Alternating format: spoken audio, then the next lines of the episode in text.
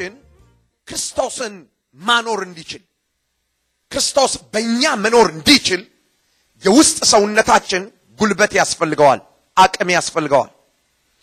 የውስጥ ሰውነታችን በተለያዩ ነገሮች ተቦርቡሮ ተበልቶ ጉልበት አጥቶ በሐዘን፣ በተስፋ መቁረጥ፣ በኃጢአት፣ በጥላቻ በምናም ተቦርቡሮ ክርስቶስ እኛ ውስጥ ሊኖር አይችልም። ምክንያቱም ውስጣችን ክርስቶስን መሸከም አይችልም። ስለዚህ በቃ እየቃተት እየተጎተትን ነው የምንቀጥለው ማለት ነው።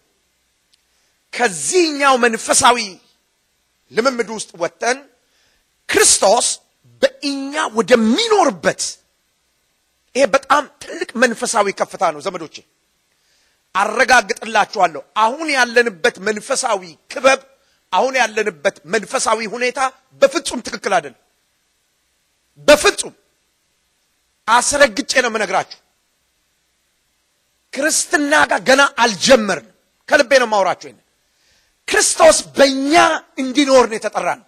የህይወታችን ልክ ይሄ ነው፣ ስታንዳርዱ ይሄ ነው እንጂ ቤት ኪራይ ተከፈለ አልተከፈለ ቢል ተከፈለ፣ በዚህ ጭንቅ ውስጥ እንድትኖሩ ነው የተጠራችሁት። እንትን ተሳካ እንትን አልተሳካ እንትን ተገኘ እንትን በዚህ ስርዓት ውስጥ እንድትኖሩ ነው የተጠራችሁት። ክርስቶስ በእናንተ ውስጥ በሚኖርበት የህይወት ከፍታ ይሄ ነው ክርስትናው ዘመዶቼ። ወደዚህ ሌቭል መምጣት አለብን። ይሄ ሊሆን እንዲችል ውስጣችን ክርስቶስን መሸከም የሚችልበት አቅም ያስፈልገዋል።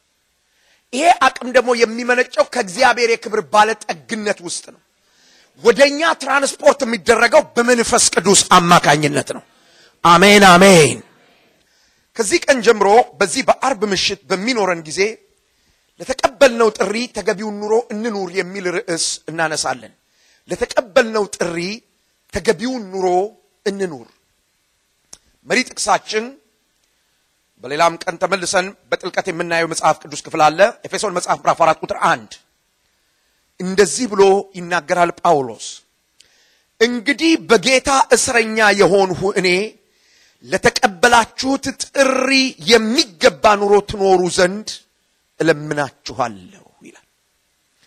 እንግዲህ በጌታ እስረኛ የሆንሁ እኔ ለተቀበላችሁት ጥሪ የሚገባውን ኑሮ ትኖሩ ዘንድ እለምናችኋለሁ። የተጠራን ሰዎች የተቀበልነው ይሄንን መለኮታዊ ጥሪ የተቀበልን ሰዎች ልንኖረው የሚገባ የህይወት ልክ አለ፣ የህይወት ስታንዳርድ አለ። እሱን ነው የሚያወራው። እንደ መግቢያ እንዲሆነን ዛሬ እማነሳቸው የጥሪ አይነቶች አሉ። እነዛን እናነሳለን። ወደ አንድ ትልቅ የግብዣ ስፍራ ከህዝብ መካከል ተለይቶ የተጠራ ሰው ወደዚያ የግብዣ ስፍራ ከመሄዱ በፊት በህይወቱ እርግጠኛ መሆን የሚፈልግበት ነገር ካለ አንድ መሰረታዊ እውነት ነው። ያ እውነት ምንድን ነው? እሱ የተጠራበትን የግብዣ ቦታ ያስብና ወደ እሱ የመጣውን ጥሪ የተቀበለውን ጥሪ ማን እንደጠራው ለምን እንደጠራው ያስብና ከዚያ በኋላ ለዚያ የጥሪ ቦታ የሚመጥን ማንነት፣ የሚመጥን ዝግጅት፣ የሚመጥን አለባበስ እማሟላ ከሆነ አንድ ነገር ያደርጋል። ያንን ጥሪ ሰምቶ እንዳልሰማ በመሆን ከዚያ ጥሪ ይቀራል። ወደዚያ ጥሪ ወደ ቦታ ወደዚያ ጥሪ ወደ ተደረገለት ስፍራ መሄድ አይፈልግም። ምናልባትም እንኳን ለዚያ ቦታ ብቁ እንደሆነ ተገቢውን ነገር እንዳሟላ እርግጠኛ መሆን ሳይችል ቀርቶ ግን እንደምንም እንኳን ተውተርትሮ ወደዚያ የጥሪ የግብዣ ቦታ እንኳን ቢሄድ በዚያ እንዲዝናና፣ እንዲበላ፣ እንዲጠጣ፣ ደስተኛ እንዲሆን በተጠራበት ቦታ ላይ ለዚያ ጥሪ የሚመጥን የህይወት ስርዓት ከሌለው ሲሸማቀቅ ነው የምታዩት። ሌሎችን እያየ ራሱን ሲኮንን፣ ሌሎችን እያየ በራሱ ሲያፍር። ለምንድን ነው እንደዚህ የሚሆነው ካላችሁ ለዚያ ቦታ የሚመጥን የህይወት ስርዓት ስለሌለው። ነገር ግን የተጠራው ወደዚያ ቦታ የተጠራው እንዲሸማቀቅ፣ ራሱን እንዲኮንን፣ እንዲሳቀቅ አልነበረም። እንደ ሌሎቹ የተጠሩ ሰዎች ሁሉ እርሱም ምን እንዲያደርግ ነው? በዚያ የጥሪ ቦታ ላይ የተዘጋጀውን ግብዣ እየተጋበዘ በደንብ ሰለብሬት እያደረገ ዛና ብሎ ደስ ብሎት በዚያ የግብዣ ቦታ ላይ እንዲሆን ነው። ልክ እንደዚህ ልክ እንደዚህ ከሰማይ የመጣውን መለኮታዊ ጥሪ ተቀብለው ከሰማይ የመጣውን መለኮታዊ ጥሪ ተቀብለው በሕይወታቸው ውስጥ ወደዚያ የጥሪ ስፍራ ወደ ሰማይ ጉዞ የጀመሩ ሰዎች በነገራችን ላይ እኛ የተጠራ ነው ወደ ሰማይ ነው። የአብ ስም ለዘላለም ይባረክ። መጽሐፍ ቅዱስ በራእይ መጽሐፍ ላይ እንደዚህ ብሎ ይናገራል። የበጉ የሰርግ ራት ጌታ ኢየሱስ በዚህ ምድር የነበረውን አገልግሎት ጨርሶ ለደቀ መዛሙርት እንደዚህ አላቸው። የጌታ ራትን ስርዓት ሲያቋቁም ከዚህ ጽዋ ለመጨረሻ ነው ከእናንተ ጋር ከዚህ ራት የምበላው ለመጨረሻ ጊዜ ነው። በዚያኛው ራት እስክንገናኝ ድረስ ደግሜ ይሄንን አልበላም ብሎ አንድ ራት ላይ ሌላ የራት ግብዣ አደረገላቸው። ሌላ የራት ጥሪ አደረገላቸው። በዛ የራት ጥሪ ላይ እኛ ሁሉ ተጠርተናል። የአብ ስም የተባረከ ይሆን። ወደ ሰማይ ኦሆ፣ ወደ ሰማይ አሮን ነው ያ ያ የግብዣ ጊዜ ምን እንደሚመስል አላቅም፣ ግን እንደዚሁ ስስለው ይገርመኛል። ምን ሊሆን እንደሚችል ሳስብ እደነቃለሁ። ያንን ሰማያዊ ጥሪ የተካፈሉና ወደዚያ ጉዞ የጀመሩ ሰዎች እየሄድን ያለነው ወደዛ ነው። እየተጓዝን ያለነው ወደዚያ ነው። ለዚያ ጥሪ የሚመጥን የህይወት ስርዓት የማይመሩ ከሆነ ወይም ለዚያ ጥሪ የሚመጥን የህይወት ስርዓት መምራት ሲያቅታቸው አንዳንዶች ይሄንን ጥሪ ትተውት ከመስመር ይወጣሉ። ባካረጉ የምንላቸው ሰዎች እንዲህ አይነት ሰዎች ናቸው።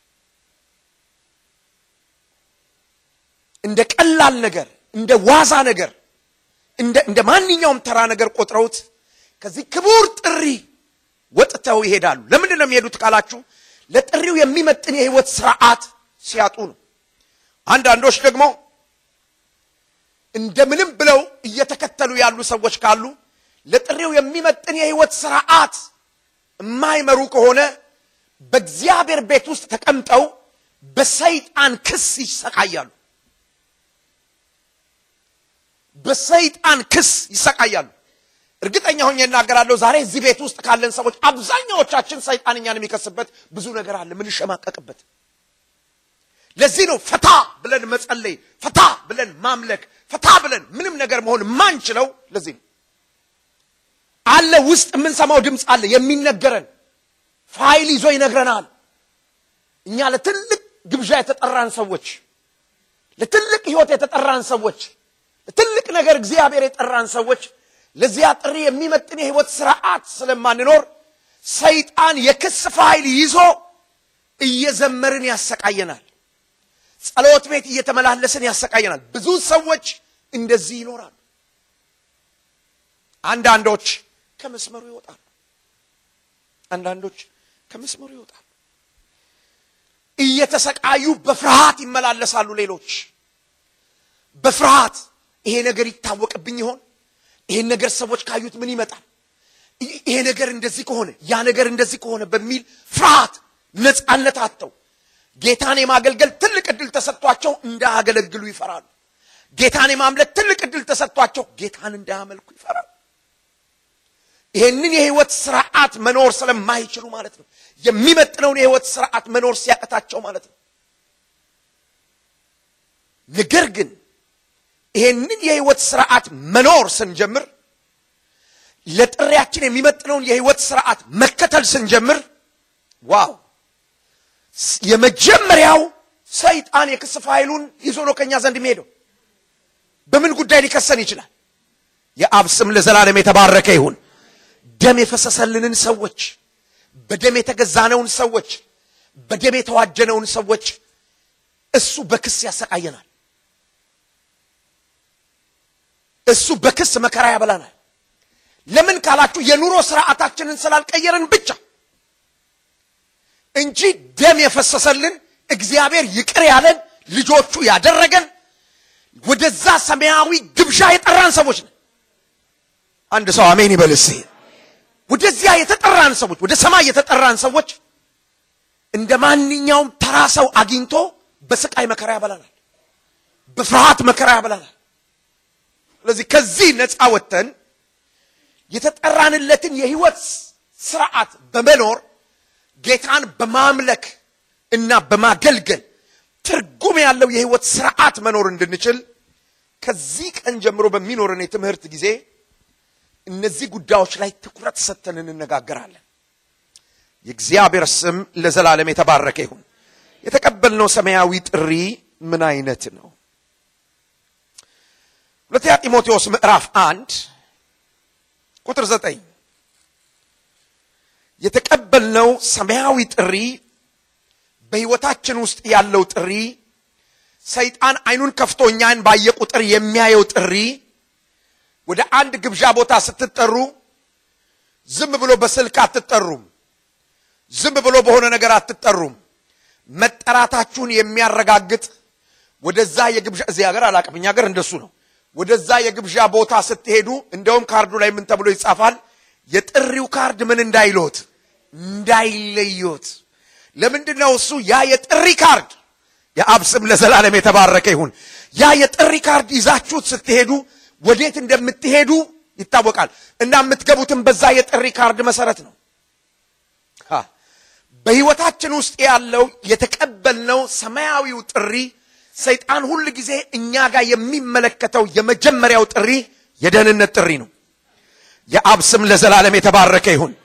ምዕራፍ አንድ ቁጥር ዘጠኝ እኛ ስላደረግነው አንዳች ነገር ሳይሆን ከእቅዱና ከጸጋው የተነሳ ያዳነን። እስቲ ድኛለሁ በሉ አንድ ጊዜ። ያ ያመነ ሰው መዳኑን ያረጋገጠ ሰው ድኛለሁ በሉ እስቲ።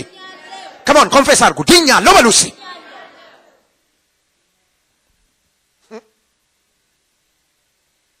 ይኸውላችሁ አንድ ግብዣ ሰርግ ቤት ተጠርታችሁ፣ እንደውም አንድ ገጠመኝ ይመጣልኝ ልንገራችሁ። ድሮ በጣም ጨዋ በነበርንበት ዘመን ሰፈራችን አንድ ድግስ ተዘጋጅቶ ነበር። አንድ ዲታ ሰው ልጁን ድሮ ከዛ በኋላ እዛ ድግስ ቤት ገብተን በጣም ብዙ ሰንጋኔ የታረደው በጣም ብዙ የሚበላ ነገር አለ። እዛ ገብተን እኛም ከሰው ጋራ ከበርቻቻ ማለት ፈለግን፣ ፌሽታ ማድረግ ፈለግን። ከዚያ በኋላ የሚታየው ያው አለባበስ ነው ብለን ልብስ ነገር በደንብ እንትን አደረግንና እዚያ ምግብ ቤት እዚያ ሰርግ ቤት እዚያ ድግስ ቤት ለመግባት ስንሄድ በር ላይ የቆሙት ሰዎች አንድ ጥያቄ ጠየቁን። የመግቢያ ካርድ ይዛችኋል፣ ጥሪ ካርድ ይዛችኋል አሉ። መልስ ስንመልስ ስላልያዝን ማለት ነው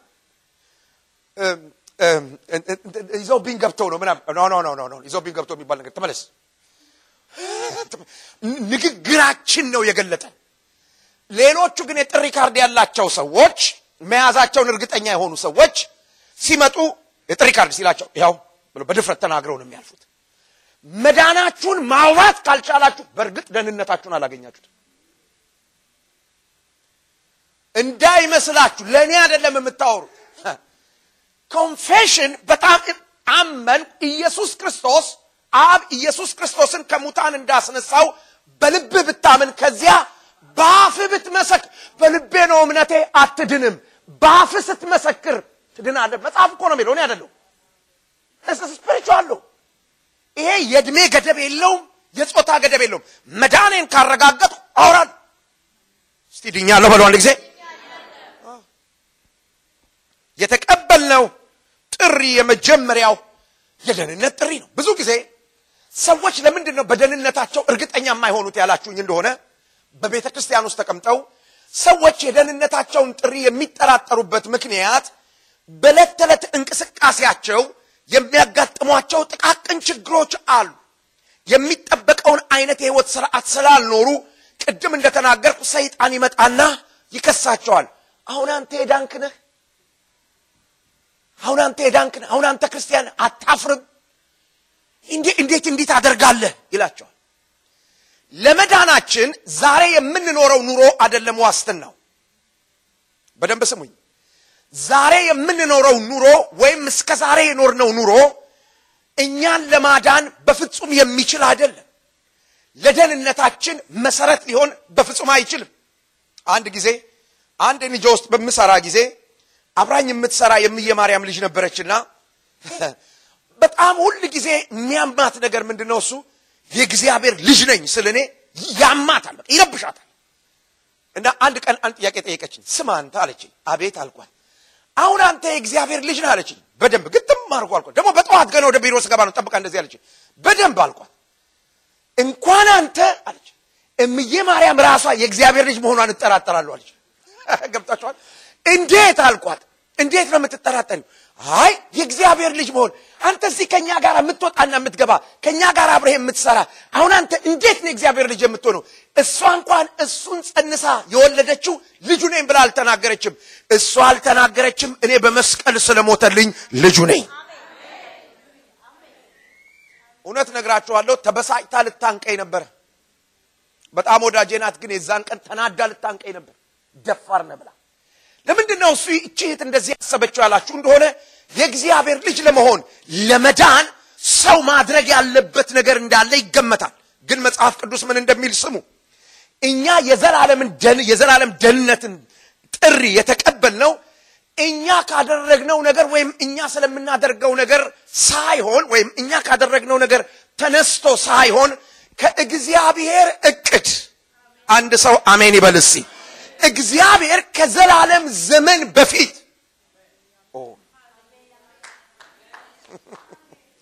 እግዚአብሔር ከዘላለም ዘመን በፊት እቅድ ነበረው፣ ፕላን ነበረው። ያ እቅድ ያ ፕላን ምንድን ነው? እሱ ከተባለ ታሪኩ የሚባለውን ሰውዬ ማዳን።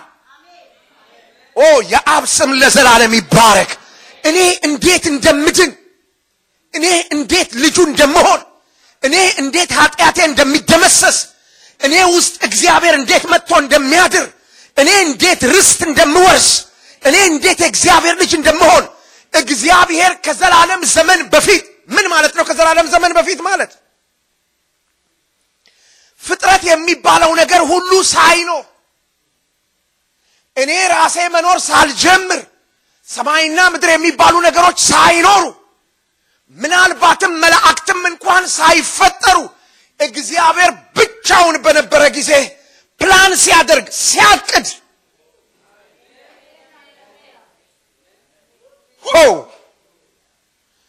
አንዳንዶቻችን እግዚአብሔር የሚያውቀን ዛሬ ዛሬ ይመስለናል። አይደለም። ከዘላለም ዘመን በፊት እግዚአብሔር እኔን እንዴት እንደሚያድን አቀደ፣ ፕላን አረገ። የአብ ስም ለዘላለም የተባረከ ይሁን። ከዚያ በኋላ ይሄ የአብ እቅድ በእኔ ህይወት እውን እንዲሆን በአንቺ ህይወት እውን እንዲሆን ደግሞ አንድ ነገር ያስፈልግ ነበረ፣ የእርሱ ፈቃድ። ከእቅዱና ከፈቃዱ የተነሳ አንድ እንደገና የእግዚአብሔር ጸጋ። ተመልከቱ መጽሐፍ ቅዱስ ምን እንደሚል ከእቅዱና ከጸጋው የተነሳ ጸጋ ማለት ምን ማለት ነው? ጸጋ ማለት ለአንድ ለማይገባው ሰው ለአንድ ለማይገባው ሰው የእግዚአብሔር የምህረት እይታ ማለት ነው። የማን የምህረት እይታ? የእግዚአብሔር የምህረት እይታ። አሃ እግዚአብሔር እኔን ስለ መማር፣ እኔን ልጅ አድርጎ ስለ መቀበል፣ እኔን ስለ ፕሮግራም ያደረገው መቼ ነው? ያቀደው መቼ ነው? እሱ ከዘላለም ዘመን በፊት። ጸጋ ያዘጋጀው መቼ ነው? እሱ ከዘላለም ዘመን በፊት።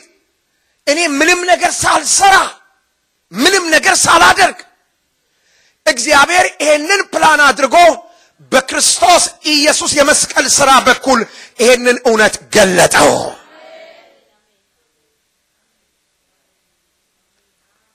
ስለዚህ የተቀበልኩት የደህንነት ጥሪ እችን የምታክል የሚያጠራጥር አይደለም።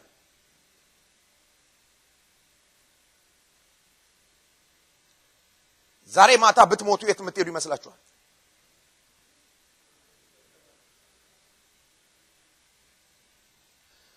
የምር ለራሳችሁ ታማኝ ሁኑ። አሁን መተንፈስ ባቆም እርግጠኛ ነኝ ሰማይ እንደሚሄድ የምትሉ ስንት ሰዎች አላችሁ?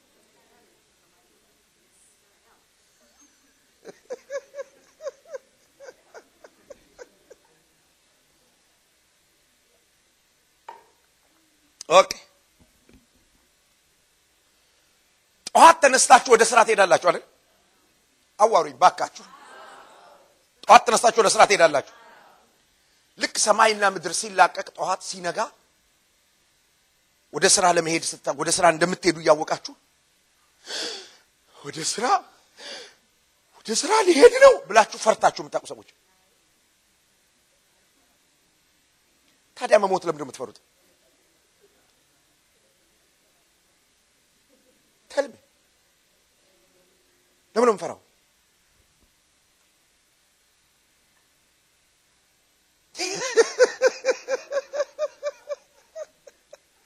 ይኸውላችሁ መዳኑን እርግጠኛ የሆነ ሰው እንደዚህ ብሎ ተናገረ።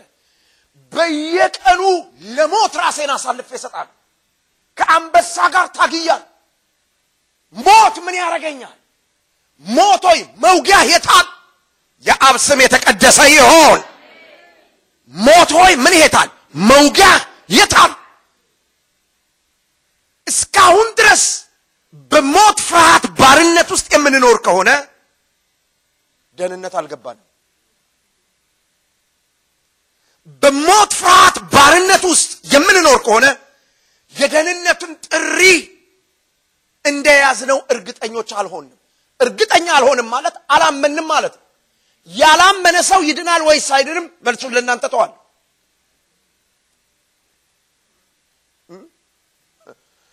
በጣም serious ነገር ነው በህይወታችን ያለው። የተቀበልነው የደህንነት ጥሪ ነው። የተቀበልነው የደህንነት ጥሪ የሞት መውጊያ እንደተሰበረ እኛ ምንም አስተዋጽኦ ሳናረግ እግዚአብሔር ከእቅዱና ከጸጋው የተነሳ ወይ እግዚአብሔር አይናችንን ይክፈተው። ይውላችሁ ይሄንን ጥልቅ እውነት በደንብ ሳይገባን ይሄ ጥልቅ እውነት በደንብ ሳይነገረን ገለባ የሆኑ ትምህርቶች ሰይጣን ከተተብን። ስለዚህ ይሄ ሲወራ ብዙ surprise አደረገን። ብዙ ውስጣችንን አይፈነቅለው። አስባችሁታል ዘመዶቼ? ከመፈጠራችሁ በፊት ከመኖራችሁ በፊት እግዚአብሔር አቀደ፣ ጸጋ ሰጠ። ታሪኩ ሲሞት ወደ ሲኦል አይሄድም። በቃ አለቀ። የአብ ስም ለዘላለም የተቀደሰ ይሆን። አይሄድም። ስለዚህ ዛሬ ሰይጣን መጥቶ ጎትቶ እኔን መውሰድ አይችልም። ዛሬ ሰዎች ተረዳድተው መጥተው እኔን ወደ ሲኦል መውሰድ አይችሉም። ለምን? ከዘላለም ዘመን በፊት ስሙ ለዘላለም የተባረከ ይሆን። ሊያድነኝ ያ ጥሪ በሕይወት ያል ያ ጥሪ ለዚህ ጥሪ የሚመጥን የህይወት ስርዓት እየሰማችሁኝ ነው። ለተጠራችሁለት ጥሪ ተገቢውን ኑሮ ትኖሩ ዘንድ እለምናችኋለሁ። ኦ ይሄ ጥሪ በህይወቱ ያለ ሰው በሞት ፍርሃት ባርነት የሚኖር ከሆነ ለዚህ ጥሪ የሚመጥን የህይወት ስርዓት አይደለም እየኖረ ያለ። ይሄ ጥሪ በህይወቱ ያለ ሰው ሰማይን የረሳ ሰው ካለ ለዚህ የህይወት ስርዓት የሚመጥን የህይወት ስርዓት አይደለም እየኖረ ያለ። ይሄ ጥሪ የገባው ሰው እንደዚህ ብሎ ተናገረ። ልሄድ ክርስቶስን ላየው እናፍቃለሁ።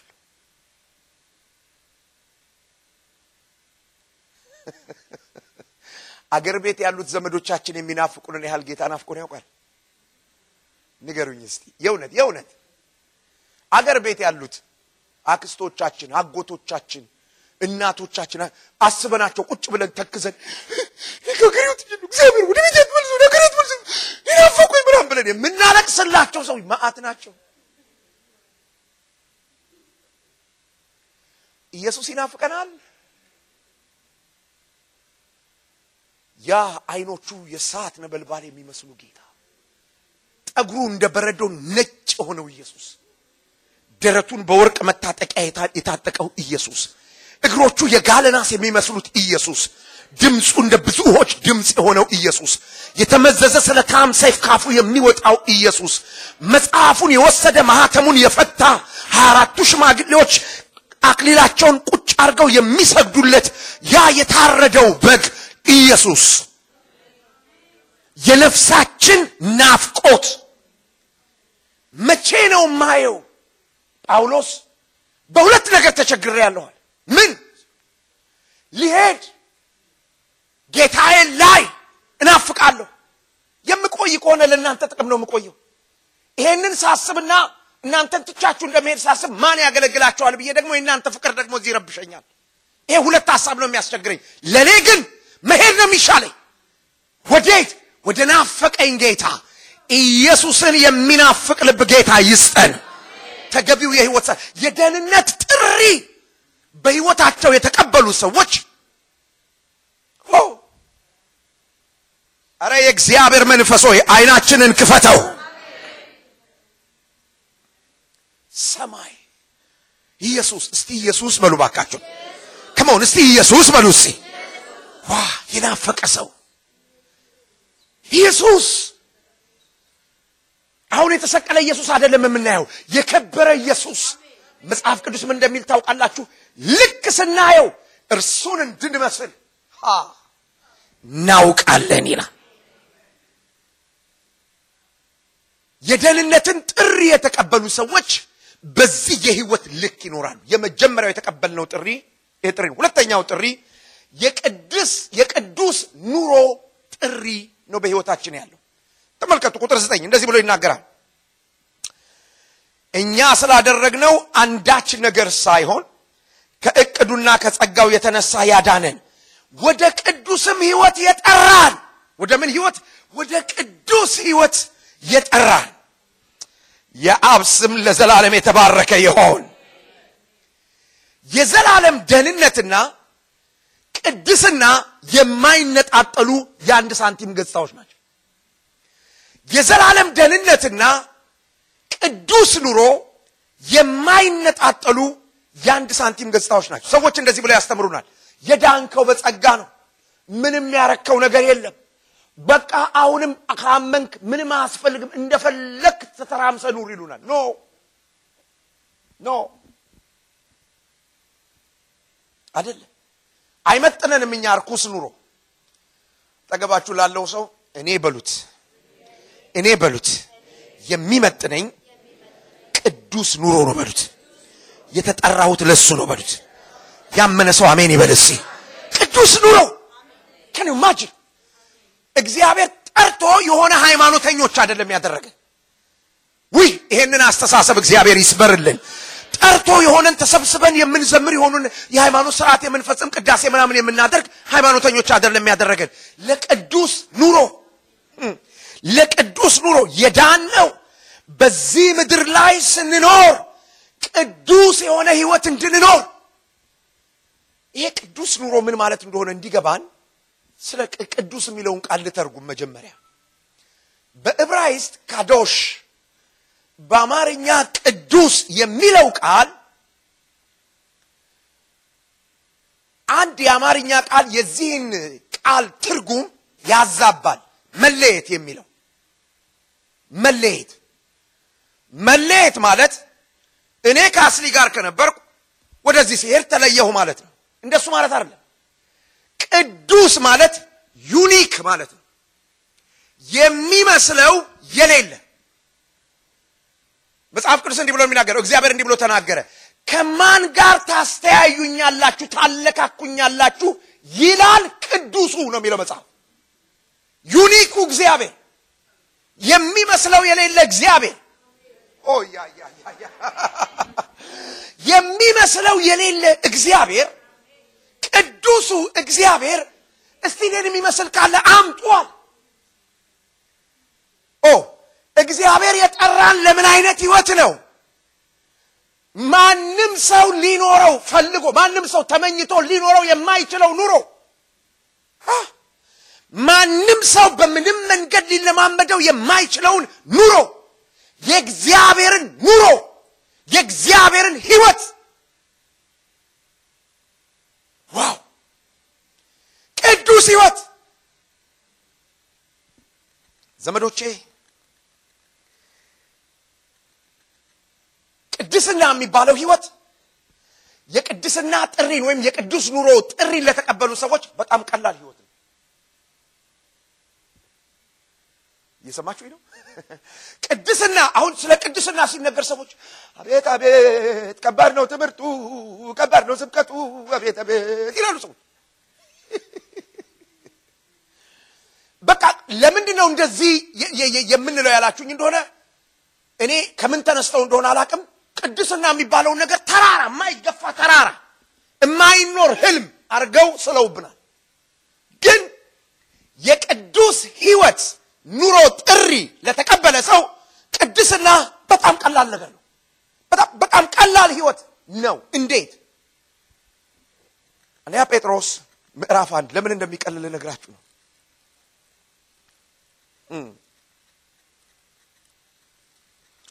አንደኛ ጴጥሮስ ምዕራፍ አንድ ቁጥር ሁለት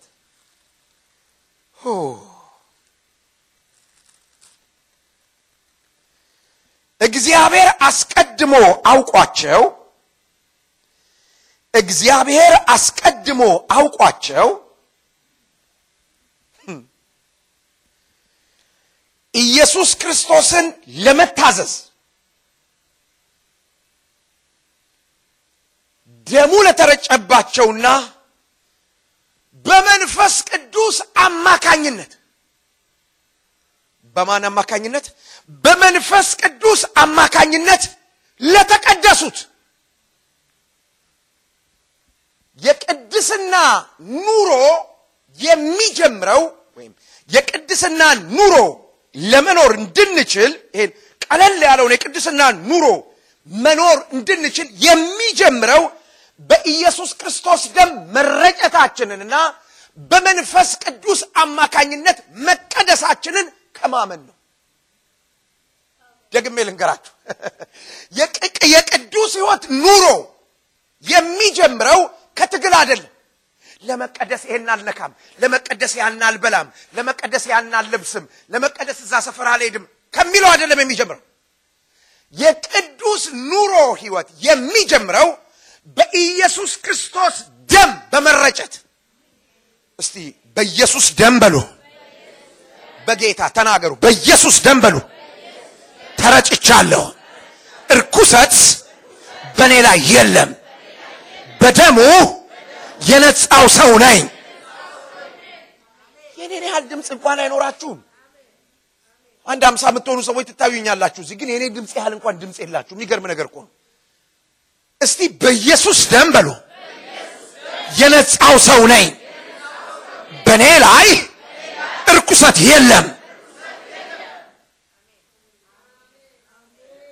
ይሄንን ከማመን ነው የሚጀምረው እንጂ ከትግል አይደለም የሚጀምረው። ያን አልበላም፣ ያን አልነካም፣ ያን አልለብስም፣ እሱ ህግ ነው። የቅድስና ኑሮ የሚጀምረው እኔ በክርስቶስ ደም የተረጨሁ እርኩሰት የሌለብኝ ሰው ነኝ ብዬ ከማመን አንድ በመንፈስ ቅዱስ አማካኝነት የተቀደስኩ ልዩ የተደረግኩ ዩኒክ የሆንኩ ያድናል ኢየሱስ። ይሄንን ከማመን ማንም ሰው ሊያስብ የማይችለውን ነገር አስባለሁ። ለምን? በመንፈስ ቅዱስ አስተሳሰቤ ስለተቀደሰ። ማንም ሰው ሊናገር የማይችለውን ነገር እናገራለሁ። ለምን? በመንፈስ ቅዱስ አነጋገሬ ስለተቀደሰ። ማንም ሰው ሊያደርግ የማይችለውን ነገር አደርጋለሁ። ለምን? በመንፈስ ቅዱስ። እስቲ በመንፈስ ቅዱስ በሉ። ተቀድሻለሁ። ዘመዶቼ ይህንን ማመን ከዚህ ነው የሚጀምረው። ይሄንን በማመን ይሄንን በመቀበል የሚጀምረው ህይወታችን የተጠራንለትን ጥሪ እንድንኖረው ያደርገናል። በቃ unique ኑሮ unique ማንም ሰው የማይኖረው ማንም ሰው ማንም ሰው ማሸነፍ የማይችለውን እኛ እናሸንፈዋለን። ኧረ አሜን። ማንም ሰው እምቢ ማለት የማይችለውን እኛ እንችላለን። ለምን? በመንፈስ ቅዱስ የአብ ስም የተባረከ ይሆን የተቀደስን ሰዎች የሚገርም ነገር እኮ ነው። ስለዚህ ቅዱስ ህይወት የመኖር የህይወት ስርዓት ለእኛ ዳገት አይደለም። ይሄንን ጥሪ የሚመጥን የህይወት ስርዓት መኖር በመንፈስ ቅዱስ እንደተቀደሰ ሰው በክርስቶስ ደም እንደተረጨ እንደ ነጻ ሰው እርኩሰት ከላዩ ላይ እንደሄደለት ሰው እኛ እኮ የእግዚአብሔር ልጆች እንጂ አሳማዎች አይደለንም። ታውቃላችሁ? አልሰደብኳችሁም። አንዳንዶቻችሁ ምን አላችሁ? እየተሳደብኩ አይደለም። ቆይ ስሙ። አሳማ የሚባል አንድ ፍጥረት አለ። ይታጠባል፣ ከዛ ተመልሶ ይንደባለላል። ይታጠባል፣ ከዛ ተመልሶ ይንደባለላል። ለምንድን ነው እሱ እንደዛ የሚሆነው? እየታጠበ እየተንደባለለ እየታጠበ እየተንደባለለ እንደዛ የሚሆነው ካላችሁ ስጋው ጮማ ነው። ያ ጮማ ሰውነቱ ስለሚያቃጥለው ውሃ ውስጥ አስሬ መግባት አለበት። ከዛ ይወጣል። ስጋው መንፈሱ አይደለም ስጋው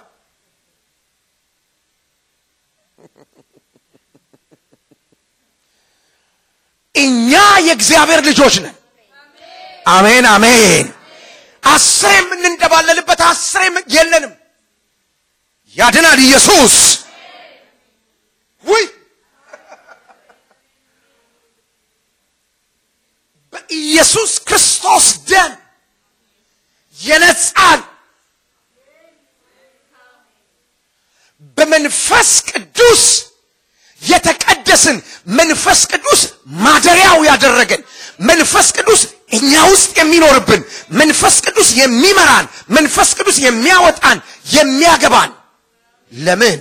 የተቀበልነው የቅዱስ ኑሮ የህይወት ስርዓት መኖር ስለሆነ። ይሄ ጥሪኛ ጋር ቅዱስ ኑሮ ለመኖር። ሰይጣን በሉ። ስሙ ሰይጣን በሉ። ትናንትና በደከምኩበት ነገ አልደክምም። እርግጠኛ ሁን ከዚህ ቃል የተነሳ አሁን ንጹህ ነኝ። ያመነ ሰው አሁን ንጹህ ነኝ። መጽሐፍ ምን እንደሚል ታውቃላችሁ? ከሰማችሁት ቃል የተነሳ ንጹሐን ናችሁ። አሜን አሜን። ይሄ ከምነግራችሁ ቃል የተነሳ አስተሳሰባችሁ ንግግራችሁ የህይወት ስርዓታችሁ ሁለንተናችሁ ይነጻል። እስቲ ንጹህ ነኝ በሉ ስለዚህ ንጹህ ህይወት መኖር ይቻላል። ንጹህ ህይወት። አንድ ሚስጥር ልንገራችሁ። ትላንት የጣለን ነገር ዛሬ ለምን እንደሚጥለን ታውቃላችሁ? ደግሞ ትላንት አሸንፎን ጣለን ጥሎን ብቻ አልሄደም።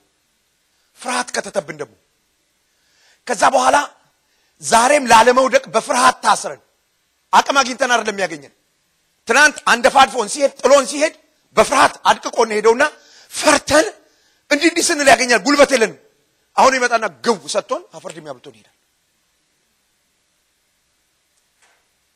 ዋው! ከዚህ ፍርሃት ነፃ ሊያወጣን ከዚህ ፍርሃት ሊያሳርፈን መንፈስ ቅዱስ ለዚህ ነው እግዚአብሔር ቃል ሲናገር የተሰጠን መንፈስ እንደገና ለፍርሃት የባርነት መንፈስ አልተሰጠንም። ራስን የመግዛት አንድ ሰው አሜን ይበልባካችሁን ራስን ምን ማለት? የመግዛት። ተናገሩ ከኔ ጋር። የተሰጠኝ መንፈስ የፍርሃት መንፈስ አይደለም። የፍርሃት ባሪያ አይደለሁም። ራስን የመግዛት መንፈስ የኃይል መንፈስ በእኔ ውስጥ አለ። አንድ ሰው አሜን ይበል ዋው ከዚህ መንፈስ የተነሳ ቅዱስ ህይወት ለመኖር ጥሪ ደርሶናል። አሜን አሜን። ሶስተኛና የመጨረሻ ነገር ልንገራችሁ። የተቀበልነው ጥሪ ቀጥለንም በጣም በስፋት የምናየው በአንድ አካል በአንድ ላይ የመኖር ጥሪ ተሰጥቶናል ተጠርተናል። በአንድ አካል በአንድ ላይ የመኖር ጥሪ። ኤፌሶን መጽሐፍ ምዕራፍ አራት ቁጥር አንድ እንግዲህ ለተጠራችሁለት ጥሪ ተገቢውን ኑሮ ትኖሩ ዘንድ እለምናችኋለሁ አለ ጳውሎስ። በዚህ በኤፌሶን መጽሐፍ ከምዕራፍ አንድ እስከ ምዕራፍ ሶስት ያለውን ቦታ ስንመለከት እግዚአብሔር በምን አይነት ፍቅር እንደወደደን እኛን የጠራበትን ዘላለማዊ ዓላማ እግዚአብሔር ዘላለማዊ ዓላማው ደግሞ ምንድን ነው እሱ ካላችሁ በሰማይና በምድር ያለውን ሁሉ በክርስቶስ ኢየሱስ አንድ ላይ መጠቅለል አሜን አሜን አንድ ላይ ምን ማድረግ መጠቅለል። ኤፌሶ መጽሐፍ ምዕራፍ አንድ ቁጥር አስር ምን ይላል? ሐሳቡም በዘመን መጨረሻ በሰማይና በምድር ያለውን ሁሉ ምን ማድረግ አንድ ላይ መጠቅለል። በማን በክርስቶስ። እስቲ አንድ ላይ በሉ። እግዚአብሔር አንድ የማድረግ ፕሮግራም ነው ያለው። የመጨረሻው የእግዚአብሔር ሐሳብ በሰማይና በምድር ያለውን ሁሉ አንድ ማድረግ። የአብ ስም ለዘላለም የተባረከ ይሁን። ከዚህ በተጨማሪ እግዚአብሔር አንድ ነገር አድርጓል። መቼውንም ሊታረቁ የማይችሉትን አሕዛብንና አይሁድን በአይሁድና በአሕዛብ መካከል ያለው ጠብ ያለው መለያየት መነሻው ሕገ እግዚአብሔር ነው። እነሱ ሕግን ተቀብለዋል፣ አሕዛብ ሕግ አልተቀበሉ። በምንም አይነት መስመር አሕዛብና አይሁድ ሊታረቁ አይችሉም። ሁለቱ አንድ ላይ መሆን አይችሉም።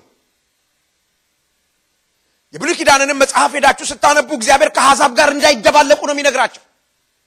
ከአሕዛብ ጋር እንዳይጋቡ ነው የሚነግራቸው። በአሕዛብ የሕይወት ስርዓት ውስጥ እንዳይገቡ በምንም መንገድ ሊስማሙ አይችሉም። ስለዚህ በጠብ ነው ያሉት፣ በመለያየት ነው ያሉት። በሁለቱ መካከል የነበረውን የጥል ግድግዳ እግዚአብሔር በክርስቶስ አፈረሰው። የጥሉን ግድግዳ ማፍረስ ብቻ አይደለም፣ ያ የጥል ግድግዳ ሕጉ ነው። ልብ በሉ። ክርስቶስ ያን የጥል ግድግዳ ያፈረሰው እንዴት አድርጎ ነው? ሕጉን በመፈጸም ሕጉን በመፈጸም ሰምታችሁኛል። ሕጉ የጥል ግድግዳ የጥል ምክንያት ነበረ። አንድ አሕዛብ ተነስቶ ወደ ቤተ መቅደስ ሊገባ ሲል አይሁድ ይውጣ ይለዋል። እንዴት ነው እገባለሁ ምናምን ሲል አትችልም እዚህ መግባት አይሁዳዊ ካልሆንክ። ለምን እኛ አይሁዳውያን የተመረጥን ዘሮች ሕጉን የተቀበልን የእግዚአብሔር ሕዝብ ውጣ አንተ ከዚህ ብሎ ያባርራል። አብሮ ወደ እግዚአብሔር መቅረብ አሕዛብ አይችሉም። አንድ አሕዛብ ያንን ማድረግ ካለበት ሕጉን መጠበቅ እንደገና መገረዝ ምናምን አለበት። ዋው! ያንን ሁሉ ነገር ክርስቶስ ሕጉን በመፈጸም የጥሉን ግድግዳ አፈረሰው አፈረሰው። ያን የጥል ግድግዳ ማፍረስ ብቻ ሳይሆን በሁለቱ መካከል የነበረውን ጠብ አስወግዶ ሁለቱን ሰላም አደረጋቸው። ያድናል ኢየሱስ። ሁለቱን ሰላም የአንድ ቤተሰብ ሰዎች፣ የአንድ አገር ዜጎች የአብ ስም ለዘላለም የተባረከ ይሁን። አንድ አካል አንድ አካል በአንድ ላይ የሚኖሩ በአንድ ላይ ወደ እግዚአብሔር የሚቀርቡ በአንድ ላይ እግዚአብሔርን የሚያገለግሉ አንድ ቤተሰብ አንድ አካል አደረገ እግዚአብሔር። ስሙ ለዘላለም ይባረክ። ስለዚህ የተቀበልነው ጥሪ በአንድ ላይ እንደ አንድ ቤተሰብ እንደ አንድ አገር ዜጋ የመኖር ጥሪ በሕይወታችን አለ። ለዚህ ጥሪ የሚመጥን የሕይወት ስርዓት እንድንኖር ጳውሎስ ይለምናል። እንግዲህ ለተቀበላችሁት ጥሪ የሚመጥን የሕይወት ስርዓት እንድትኖሩ ብሪዎስ የተቀበልነው የሕይወት ጥሪ ኦ አንድ ላይ የመኖር ጥሪ። በደንብ ስሙኝ። በዚህ በሃያ አንደኛው ክፍለ ዘመን ይልቁንም በአሜሪካን አገርና በአውሮፓ በከፍተኛ ሁኔታ ሰይጣን ከቤተ ክርስቲያን ነጥቆ ያወጣው ይሄንን እውነት ነው። ሰዎች በግለኝነት ተጠምደው ተይዘዋል። ቸርች ውስጥ አንድ ቤተሰብ ሆናችኋል። በክርስቶስ አንድ ቤተሰብ ተደርገናል። አንድ እስቲ አንድ ጥያቄ ልጠይቃችሁ። በስጋ ከተወለዳችሁት ወንድማችሁና በክርስቶስ ካገኛችሁት ወንድማችሁ ለማንኛው ነው ኃላፊነት የሚሰማችሁ? እውነቱን ተናገሩ። ለሰው እንኳን ስታስተዋውቁ በስጋ ወንድሜ ነው እንላለን። በጣም ስናቀርበው ማለት ነው ሰውየው በስጋ እና የሚበልጠው እሱ ነው። ለእኛ ለቅርበት የሚበልጠው እሱ ነው። ያ የስጋ ወንድማችን ጌታ እኮ የለውም።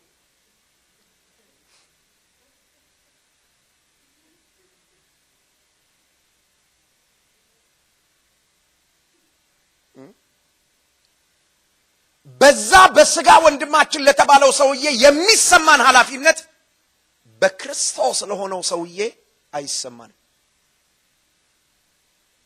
በቀደም ያቼት እዚህ እንዳለች አላቅም የአገልጋዮች ትምህርት ሳስተምር እሑድ ዕለት ጥያቄ ተነሳ።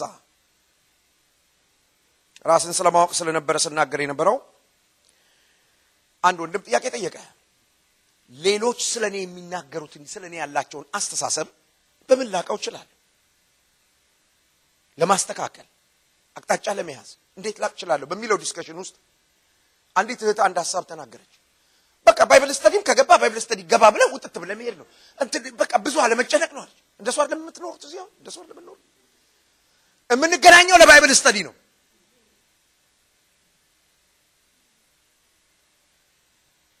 ለ Bible study ለፕሮግራም ነው የምንገናኘው። ከዛ ያለፈ ነገር ከመጣ ስነ ስርዓት privacy privacy። ስለዚህ ብዙ ሰዎች አብረውን Bible study እየተካፈሉ ሞተዋል፣ የሉም። አብረውን እየዘመሩ ሞተዋል፣ የሉም። በዚህ ዘመን በሀያ አንደኛው ክፍለ ዘመን ላለን ፓስተሮች፣ ሰባኪዎች ደግሞ እግዚአብሔር ምሕረት ያድርግ እየሰበክናቸው የሞቱ ሰዎች መዓት ናቸው፣ የሉም። የላችሁም እኮ የሰማችሁኝ ነው። የላችሁም። ከወንድም ጋር መሆን ከእህት ጋር መሆን ለእህት ኮንሰርን እንዲኖረን ማድረግ አለ ወይ ወንድሜ? አለች ወይ እህቴ? ከእሱ ጋር አብሬ መኖር አንድ ቤት መሆን ክርስቶስ የልዩነቶቻችንን ምክንያቶች በሙሉ አፍርሶ አንድ ላይ ኑሩ። አባታችሁ አንድ ነው። አንድ ቤተሰብ ናችሁ። ከዛ ያለፈ አለ። አንድ አካል ሆናችኋል። አንዱ ብልት ሲሰቃይ ሌላው አብሮ ይሰቃያል። ለተጠራችሁለት ጥሪ ተገቢውን ሕይወት እንድትኖሩ እለምናችኋለሁ። ጳውሎስ ሰዎቹ አንድ ላይ እንዲኖሩ የሚለምናቸው የሮማ ሰንሰለት እጁ ላይ ተቀምጦ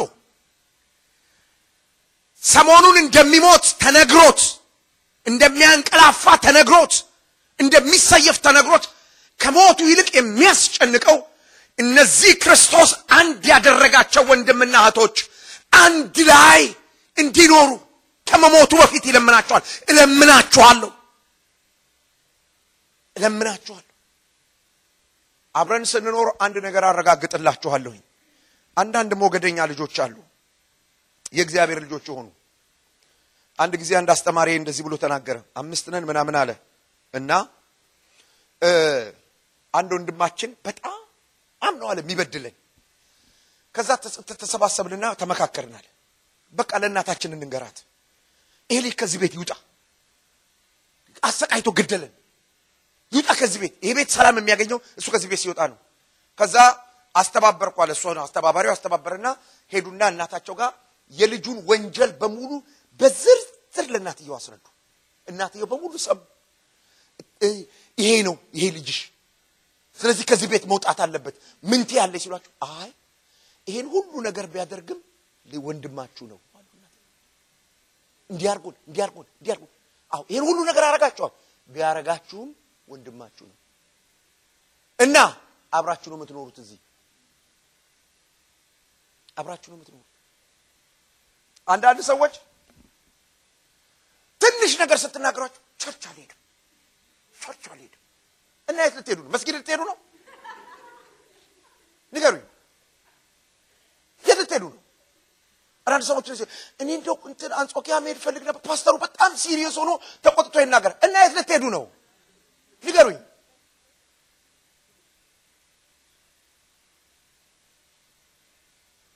እዚህ ነው የምትመጡት። እዚህ የእግዚአብሔርን ቃል ትሰማላችሁ። አብረንም እዚህ ለምን ካላችሁ የአንድ አባት ልጆች ሆነናል። በቃ አለቀ።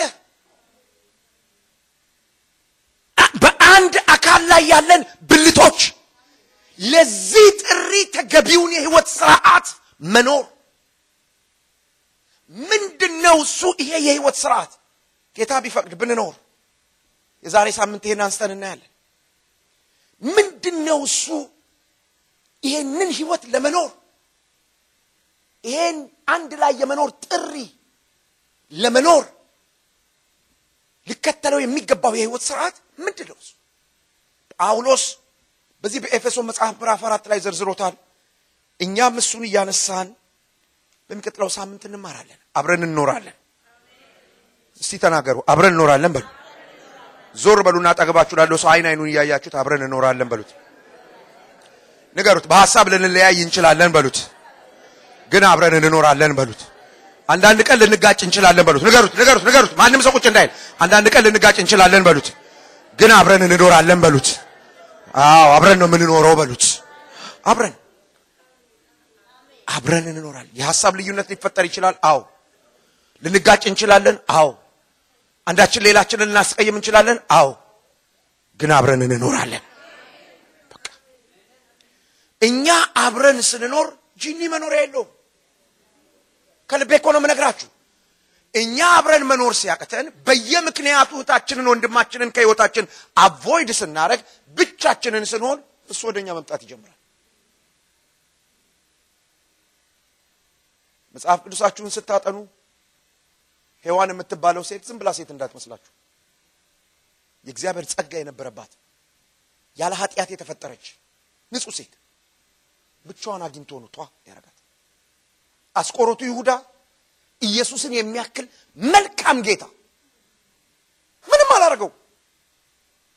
ሲርባው አበላው። አይገርማችሁ? ከአስራ ሁለቱ መካከል እኮ አስገብቶት ነበር። አስቆሮቱ ይሁዳን ስታስቡ በጣም የሚገርም ሰው ነው። አስራ አንዱ ከገሊላ ናቸው። ቤተሰቦቻቸው ይታወቃሉ፣ ሰፈራቸው ይታወቃል፣ ቀበላቸው ይታወቃል። አስራ አንዱ እሱ የት ቀበሌ እንደሆነ የት ሰፈር እንደተወለደ የማ ልጅ እንደሆነ አይታወቅም። መምጫው እንኳን የማይታወቅ ሰው አይገርምም? ብድግ አድርጎ ከአስራ ሁለቱ ጋር ቀላቀለው። እኛ እኮ ምንገርም ሰዎች እኮ ነን። ምንገርም ሰዎች እኮ ነን። ዘመዶች በቃ አንስቶ ቀላቀለው። አንድ ቀን ብቻውን ሰይጣን ሲያገኘው ይሄንን ጌታ አይገርምም? አይገርምም? አንዳንዶቻችን እኮ እንኳን አሜሪካን ሀገር ኢትዮጵያ የመኖር ዋስትና አልነበረን። በሆነ መንገድ አምጥቶ የዓለም ቁንጮ የሚባል ሀገር ላይ አምጥቶ ሲያኖረን በቃ ጌታ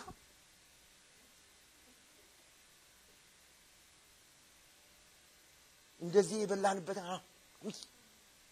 ለምን እንደሆነ ካላችሁ ብቻችንን ስንሆን። ሀገሩ አሜሪካ ነው።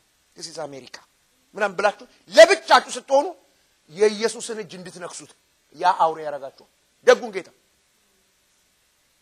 ደጉን ጌታ።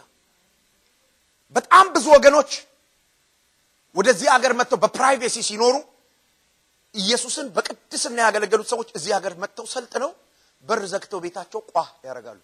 privacy ነው። ማነው ይህንን የሚያደርጋቸው? ጂኒ ጂኒ ብቻቸውን ሲሆኑ ማን ያህል ስልክህን ክፈተው፣ ፖርኖግራፊ ነው በቃ pornography። graph በ graph ሆኖ ሲሰራ graph፣ ወደዚህ ሲሄድ graph፣ graph በ graph የት አገኘው? ብቻውን። ከወንድሙ ጋር ቢሆንስ ተንበርክከው ይጸልያሉ። ከወንድሙ ጋር ቢሆንስ ቃል ይካፈላሉ። ሌላ ቢቀር እኔ የሰበኩትን ስብከት እንዲህ እኮ አለ ታሪኩ ብለው ያወራሉ። በቃ ሌላ ነገር ቢያክ ያን ርኩስ ነገር ከማየት በእውነት ስለ እኔ ማውራት ይሻላል። ምንም ጥያቄ የለኝም። አብረን እንኖራለን። እስቲ አዋጅ ውጣ ከዚህ ቤት ከዚህ ቀን በኋላ በሉ ከወንድሜ ጋር ከእህቴ ጋር አብሬ እኖራለሁ፣ አብሬ አመልካለሁ፣ አብሬ አገለግላለሁ። ሰይጣን ያንተን መንግስት በጋራ እንደረምሰዋለን። ያድናል ኢየሱስ። አብረን እንኖራለን፣ አብረን እንኖራለን። የተጠራ ነው አብረን እንድንኖር ነው። አሜን አሜን። የተጠራ ነው ለዚህ ነው። የአብ ስም ይባረክ። አጭር ጸሎት እንጸልያለን።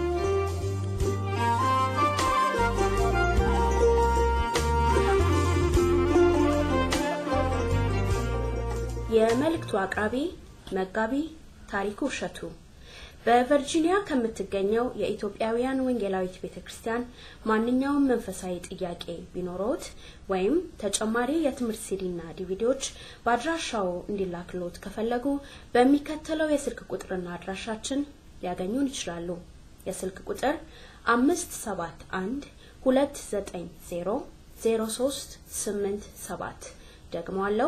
አምስት ሰባት አንድ ሁለት ዘጠኝ ዜሮ ዜሮ ሶስት ስምንት ሰባት ወይንም በኢሜል አድራሻችን አንጾኪያ dot media at gmail dot com ይጻፉልን።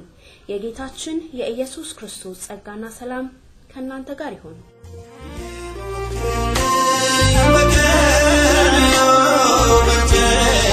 you.